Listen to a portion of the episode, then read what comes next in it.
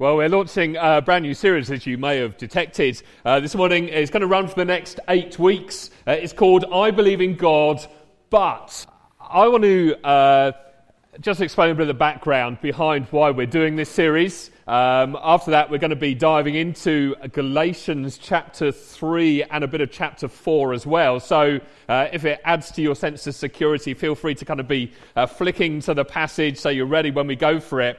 But I want to just give you a bit of the thinking, first off, behind this series.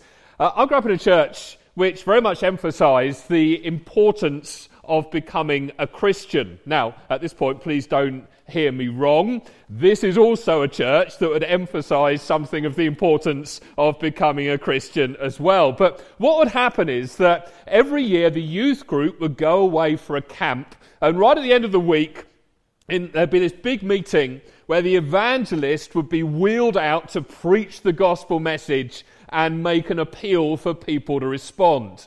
Now again, please don't hear me wrong. I'm all for youth camps. I'm all for preaching the gospel, all for making appeals for people to respond. But what would happen is loads of people would pray the prayer and then excitedly kind of call their parents to tell them the news that they prayed the prayer and now they're a Christian. And the assumption that their parents made was, if they were Christians, was that this was just great news. I mean, they breathed this huge sigh of relief. It was kind of like, job done. Now they've prayed the prayer. We don't need to worry about them anymore. The thinking was that Christianity is a little bit like a disease. And if people could just get it, if people could just catch it, then everything would automatically just kind of turn out okay. Once they'd prayed the prayer and got in on the whole deal, it was all supposed to just automatically work out and they'd be transformed into this wonderful Christian person. But what I've observed over the years is, normally speaking, that's not really how it works. Christianity isn't like a disease you try to get just by praying a prayer and then suddenly, magically and mysteriously, your whole life automatically changes just like that. That is not how it tends to work.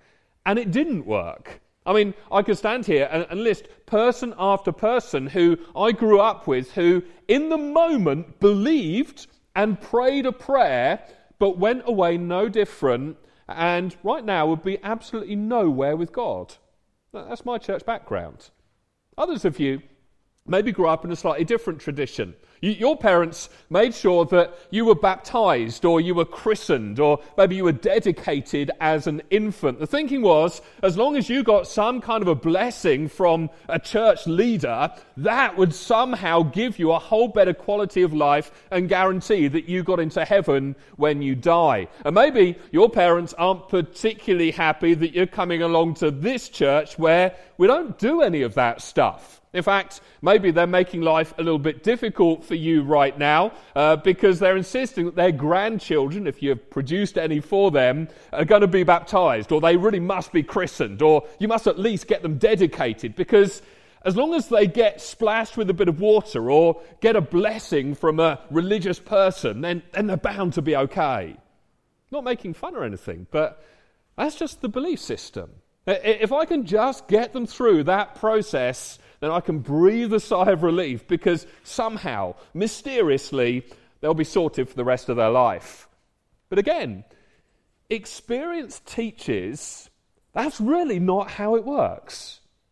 Then there's another group of you. And maybe you grew up in a tradition that was totally focused on believing the right thing. You know, you'd hear doctrinal sermons week after week after week. The whole goal was to get everyone to believe correctly, and it didn't really work itself out in any kind of practical, applicable way, but you were theologically very sound. Now again, I don't want you thinking that I'm somehow dismissing the importance of having great Bible knowledge. I mean, over the last months, we've kind of laboured that point. Read the Bible. Fall in love with the Bible. You need God's Word. But if that's all you do, that's not the whole picture. I'm telling you, if that's all you have is just Bible knowledge, it's pretty worthless. Some of you who are single, I don't know, maybe your parents are praying that you find a nice Christian husband or a nice Christian wife. It's like if you put Christian A and Christian B together, you'll have a fantastic marriage. But, as many people in the room could testify, putting two people together who believe all the right stuff doesn't guarantee a thing. Just because you believe all the right stuff doesn't guarantee you're going to do all the right stuff. Listen, there is no inherent value this side of eternity in simply believing all the right stuff. And that's the message that we're going to keep coming back to through this series. Faith, separated from application, is pretty useless. It's worthless. Won't do you a whole lot of good at all. Now, I know that what I'm about to say may well shock a few people, but I think there is actually more than one kind of atheist. There's the philosophical, obvious kind of atheist who has no belief in God whatsoever. I guess we're comfortable with that. But then there's what might be called a Christian atheist.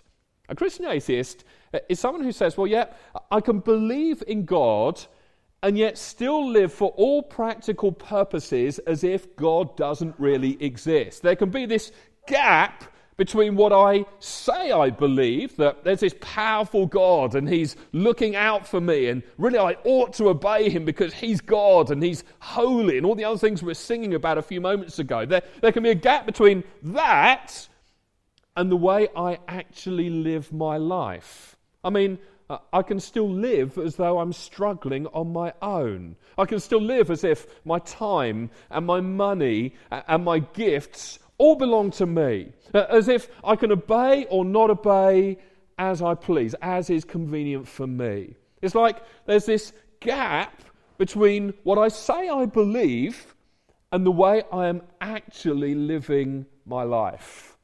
That could be called Christian atheism.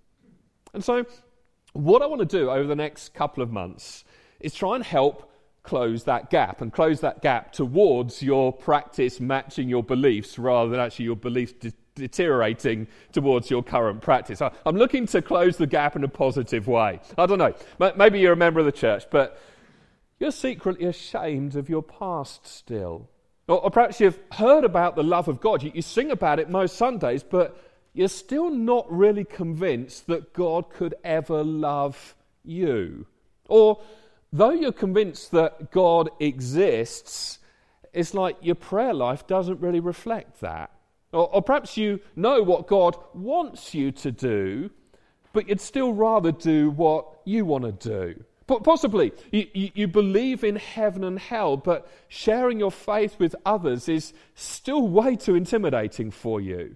Or maybe you believe in God, but don't really see much need for the church. Those are some of the issues we're going to be touching on in the next few weeks. But it's my conviction that what we do, how we live, our practice in day-to-day life, flows out from who we are. That the way to close this gap between what we say we believe and the way we live isn't by just me kind of standing up here and telling you what to do and make you feel guilty and condemned for kind of not living it out. But more than anything else, I believe it's most effective for you to understand the implications of what you believe. I want to lay a strong foundation for you of what you believe, so you grasp it, you see it, you get it, and for that to then impact the way you live your life. And so for the rest of our time today, I want us to look quite closely at what Paul wrote to the church in Galatia. We're going to pick it up in Galatians 3, verse 26. This is what Paul writes to these believers. He's explaining to them who we are in Christ. And it's my prayer that we would grasp this today in a way that changes our life. Verse 26, Galatians chapter 3. So in Christ Jesus, you are all sons of God through faith.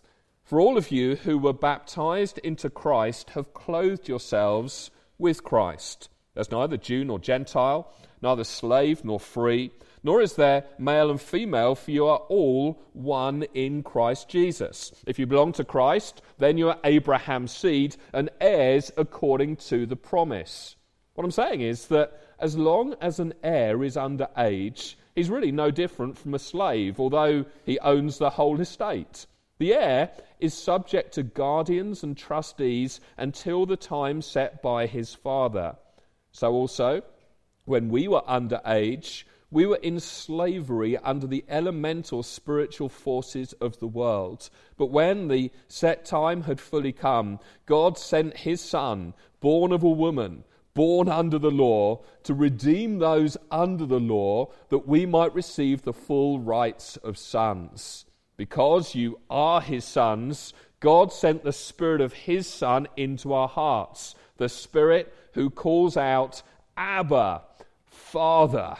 So you are no longer a slave, but a son. And since you are his son, God has made you also an heir.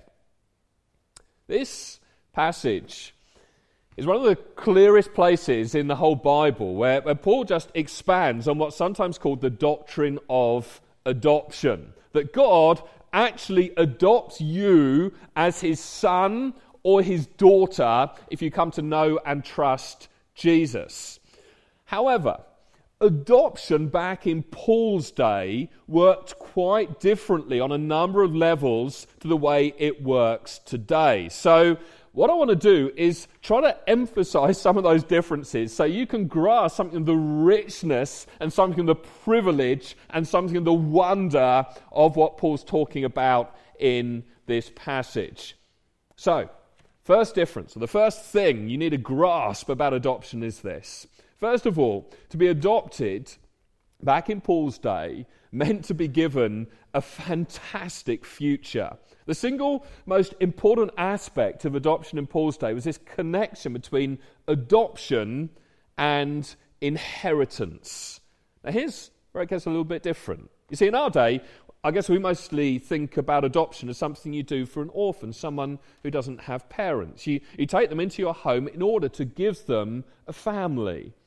In Paul's world, adoption was done mostly by the wealthy, the influential, and the powerful. But it wasn't about taking care of orphans. It wasn't about providing a home for people without a family. It was more about passing on the family's estate and the family's line to the next generation. It was done really to ensure the survival of a family. You see, if the head of the family didn't have any male heirs, that was a problem to him. If he didn't have a male heir, then the family and all of its wealth and all of its influence would go to someone else. And so the head of the family would select a male heir through the process of adoption to make sure that his family and his estate and his influence would last on into the future. So, when he was going to adopt, the head of the family didn't usually look for an orphan who didn't have a family. When orphans got taken in, it was generally to become a family slave. The head of the family was more concerned with finding someone who they thought was worthy of carrying on the family's name and the family's work.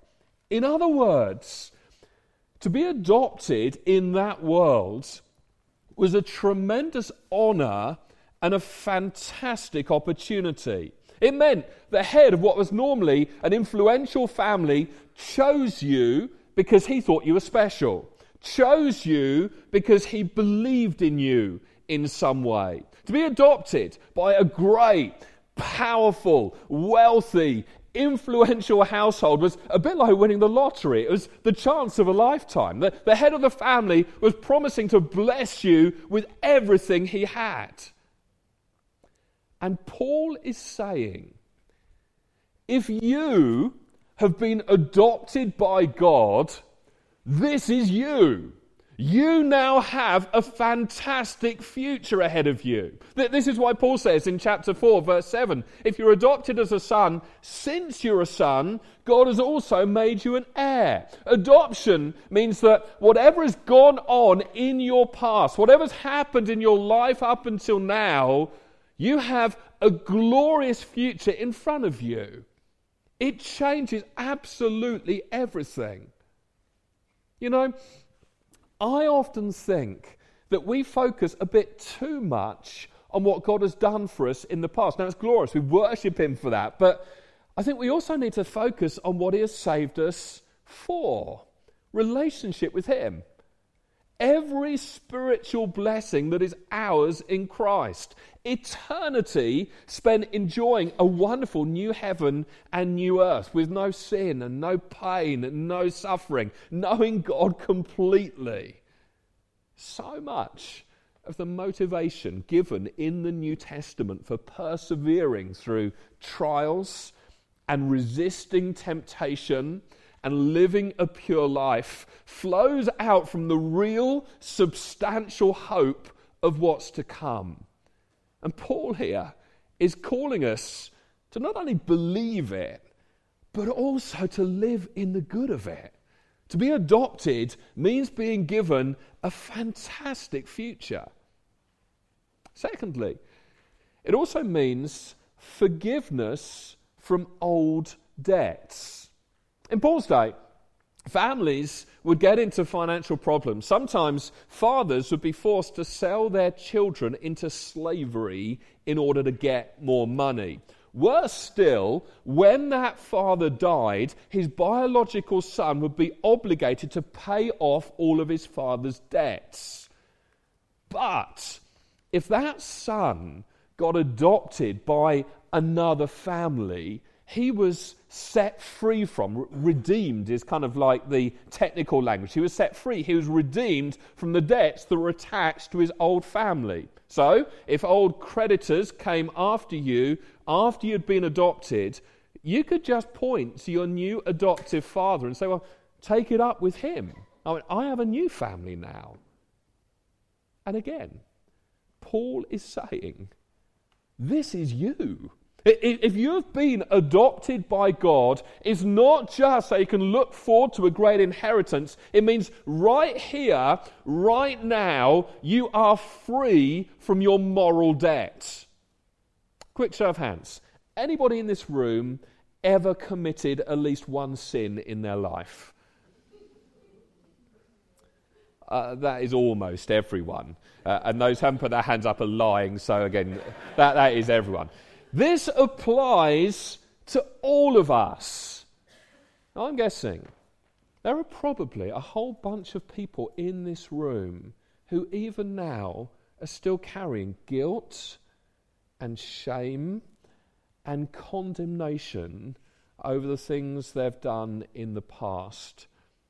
Now, if that's you, you must hear this. Paul is telling you that if you have been adopted by God, you don't have to carry that stuff around anymore. You've been released.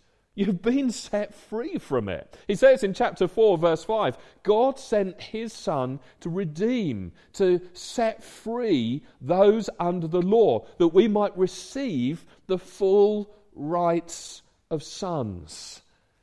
And so, when condemnation or shame or guilt come calling, all you need to do is point to your Heavenly Father and say, take it up with him.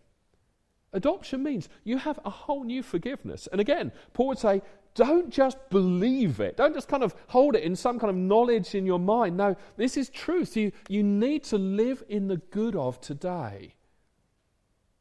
Thirdly, Paul goes on to tell us that adoption also means a whole new security. Now, back in Paul's day, insecurity ran very, very deep.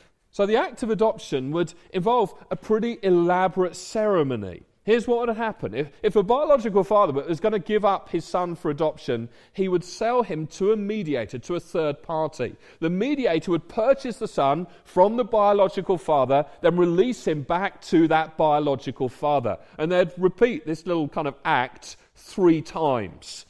After the 3rd time, the son would then belong to the mediator, and the mediator would bring that son to his new adoptive father, and he'd make him his legal son.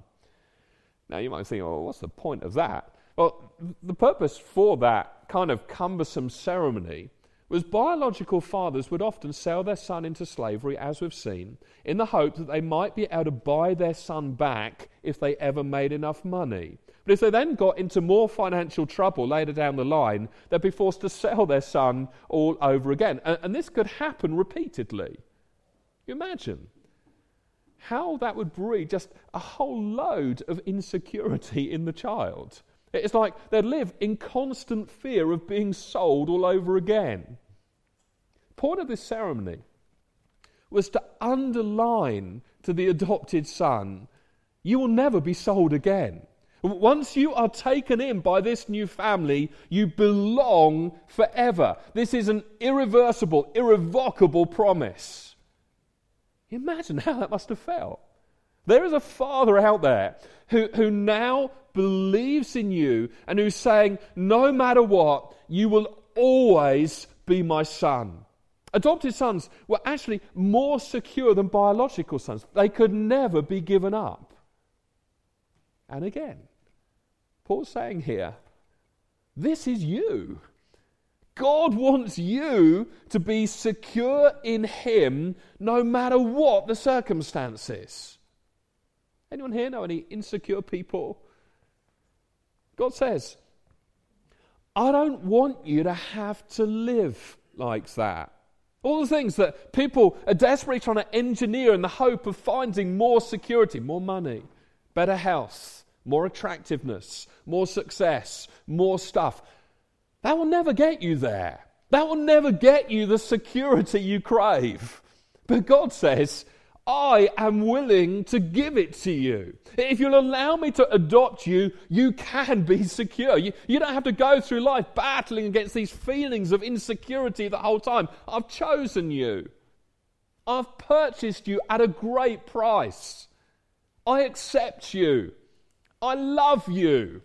And nothing is ever going to be able to change this. I'm giving you a whole new security. And once again, for fear of repeating myself, this isn't just something to believe in. It's something for us to live in the good of right now. Adoption means a new security for us today. Fourthly, adoption also means you get a brand new identity. Much like today, back in Paul's day, when you got adopted, your adoptive father would give you a new name.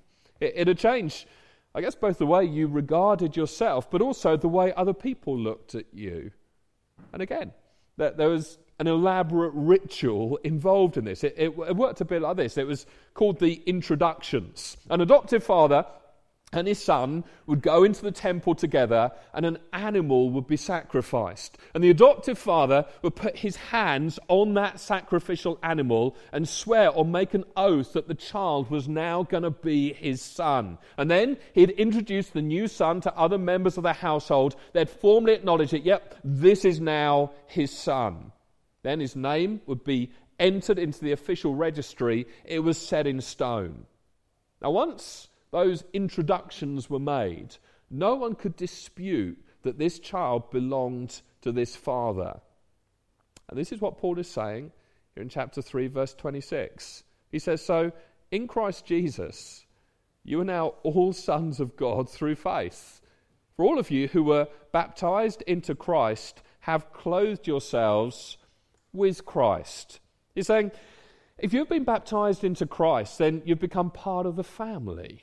You've been adopted by a great father with a great name. You are now in Christ.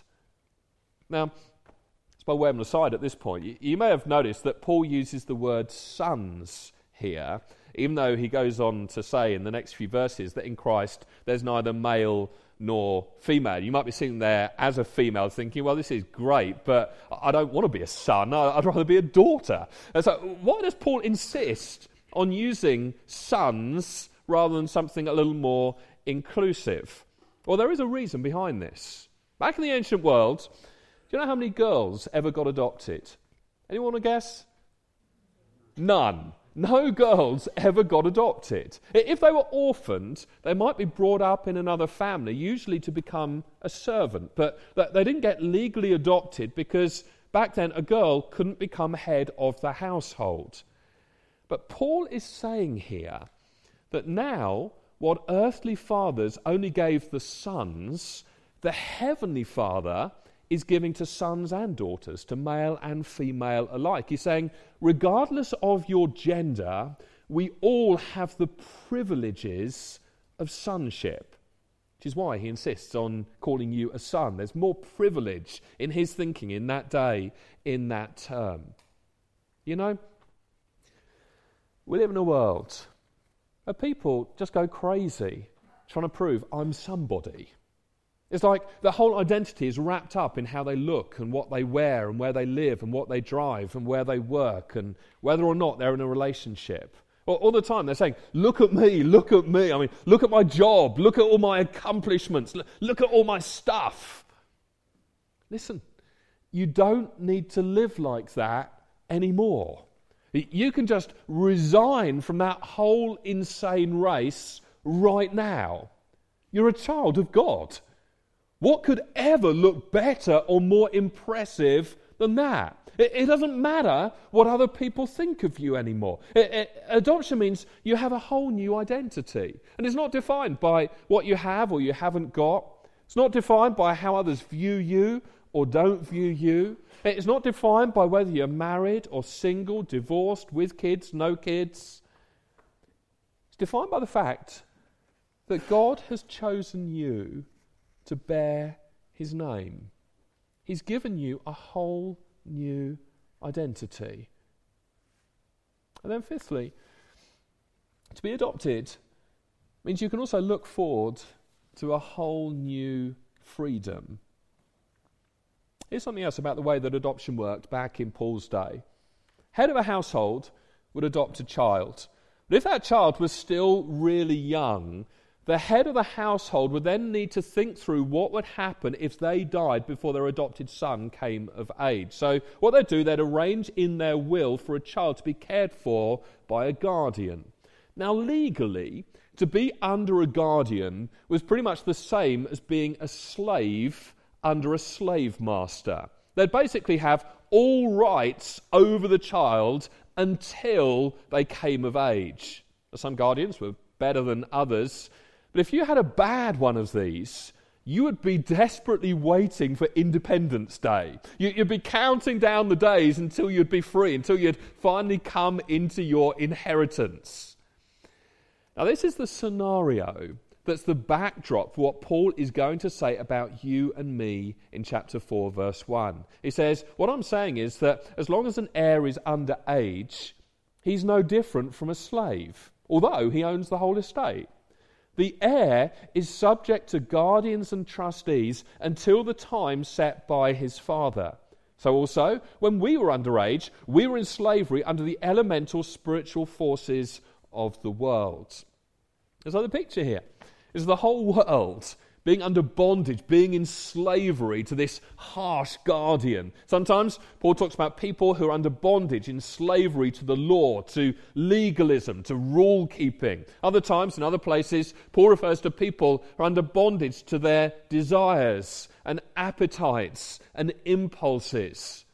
Either way is bondage. Either way, it's slavery. Now, you could put yourself either side of that, or even both sides of this, under bondage to rule-keeping and guilt, or slaves to habits and desires you just can't break free from. But the promise here is that it doesn't have to stay that way. There is a day coming that spells freedom from bondage to that harsh guardian. Paul alludes to this in verse 4. He says, but when the set time had fully come, God sent his son, born of a woman, born under the law, to redeem those under the law, that we might receive adoption to sonship. When the time had come, God sent his son. Remember, we talked about a mediator. When a son was going to be adopted, there'd be a mediator who'd pay the price for adoption. And God sends his very own Son to redeem us, to set us free from the power of sin and death and guilt. The Father sent his own Son to be the mediator, to pay the price. And the price he pays, remarkably, is his own life. I mean, no mediator ever gave his own life. That's what this mediator did for us. He was the one sacrificed to make the introductions between us and his Father. This is how Paul puts it in 1 Timothy 2, verse 5. This is such rich language. He says, "For there is one God and one mediator between God and mankind, the man Christ Jesus, who gave himself as a ransom for all." This is a phenomenal message. This is what we believe if we're Christians. In his life and through his death on the cross, Jesus pays the whole price so you can be adopted. You have a heavenly Father, and he believes in you, and he chooses you, and he wants to bless you with absolutely everything he has, so that you can then spread the influence of his family in this pretty messed up world that he still cares so passionately for. You have a new future. You have a new forgiveness. You have a new security. You have a new identity. You have a new freedom.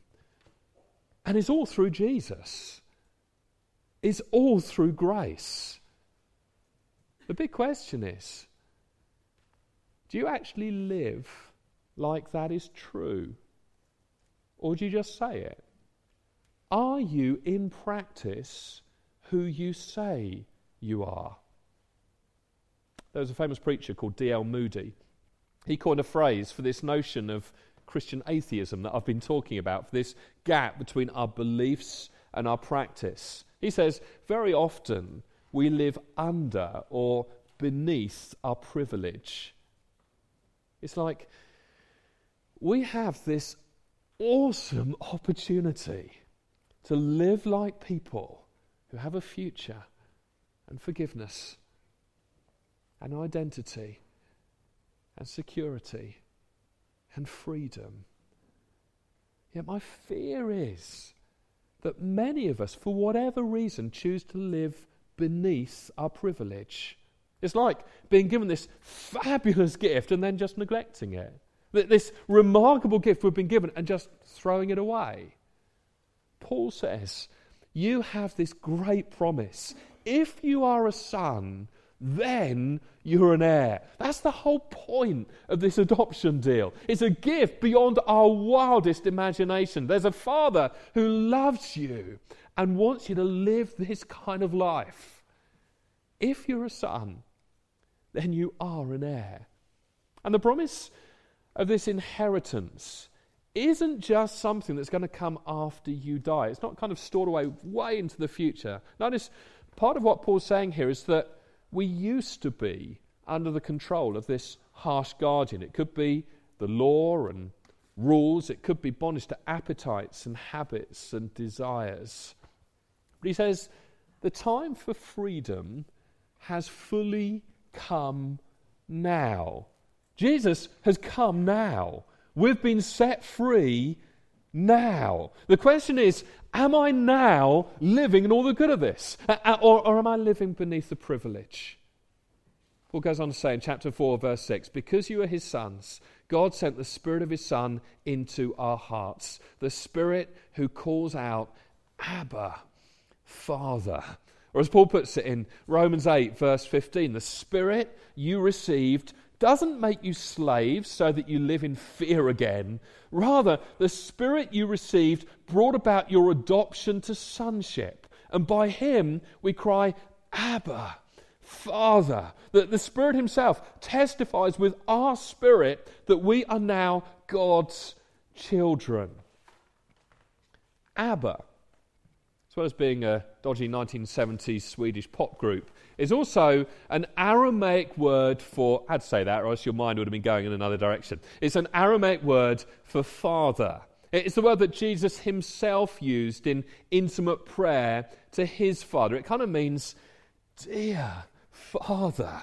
It speaks of closeness. It speaks of affection. It speaks of intimacy. And Paul says to us that if we are God's children, and because we are God's children, God has now sent his Spirit to us. God sent his Son to secure our sonship. Now he sends his Spirit to us to assure us of our sonship. It's like the way he assures us of our sonship is by the witness of his Spirit living inside us. Because we've been adopted by God, his Spirit is now readily available to us right here, right now. And not only that, but his Spirit will help us to grasp the privilege of adoption. His Spirit inside us will help us to get this message that I've been struggling to convey and communicate to you. Fortunately, it isn't all down to me. The Holy Spirit inside you helps you experience and live in the good of all that we've been seeing this morning. Verse 7. You're no longer a slave, but a son. And since you are his son, God has made you also an heir. We're now sons and heirs of God. And it's not down to our performance or our own merit or our effort. It is wholly through God's initiative of grace. First, sending his Son to die for us, and now sending his Spirit to live inside us. He sent his Son so we could have the status of sonship, and he sends his Spirit so we can have the living experience of it. As we draw to a close, I really do believe that God is wanting to come to you with fresh revelation of what it means to be adopted into his family. I believe he wants you not just to walk away with a bit more head knowledge. He wants you to grasp deep down whose son, whose daughter, whose child you are. More than anything else, I think that's what God wants to do today. And yeah, over the next few weeks, we'll be looking at closing this gap between what we believe and how we live. We'll look at some of those issues, but this isn't primarily about what we do. It starts with understanding who we are. So right now, I want to invite God's Spirit to bring a whole new assurance to you of who you really are. I want to invite you to stand, and we're going to pray.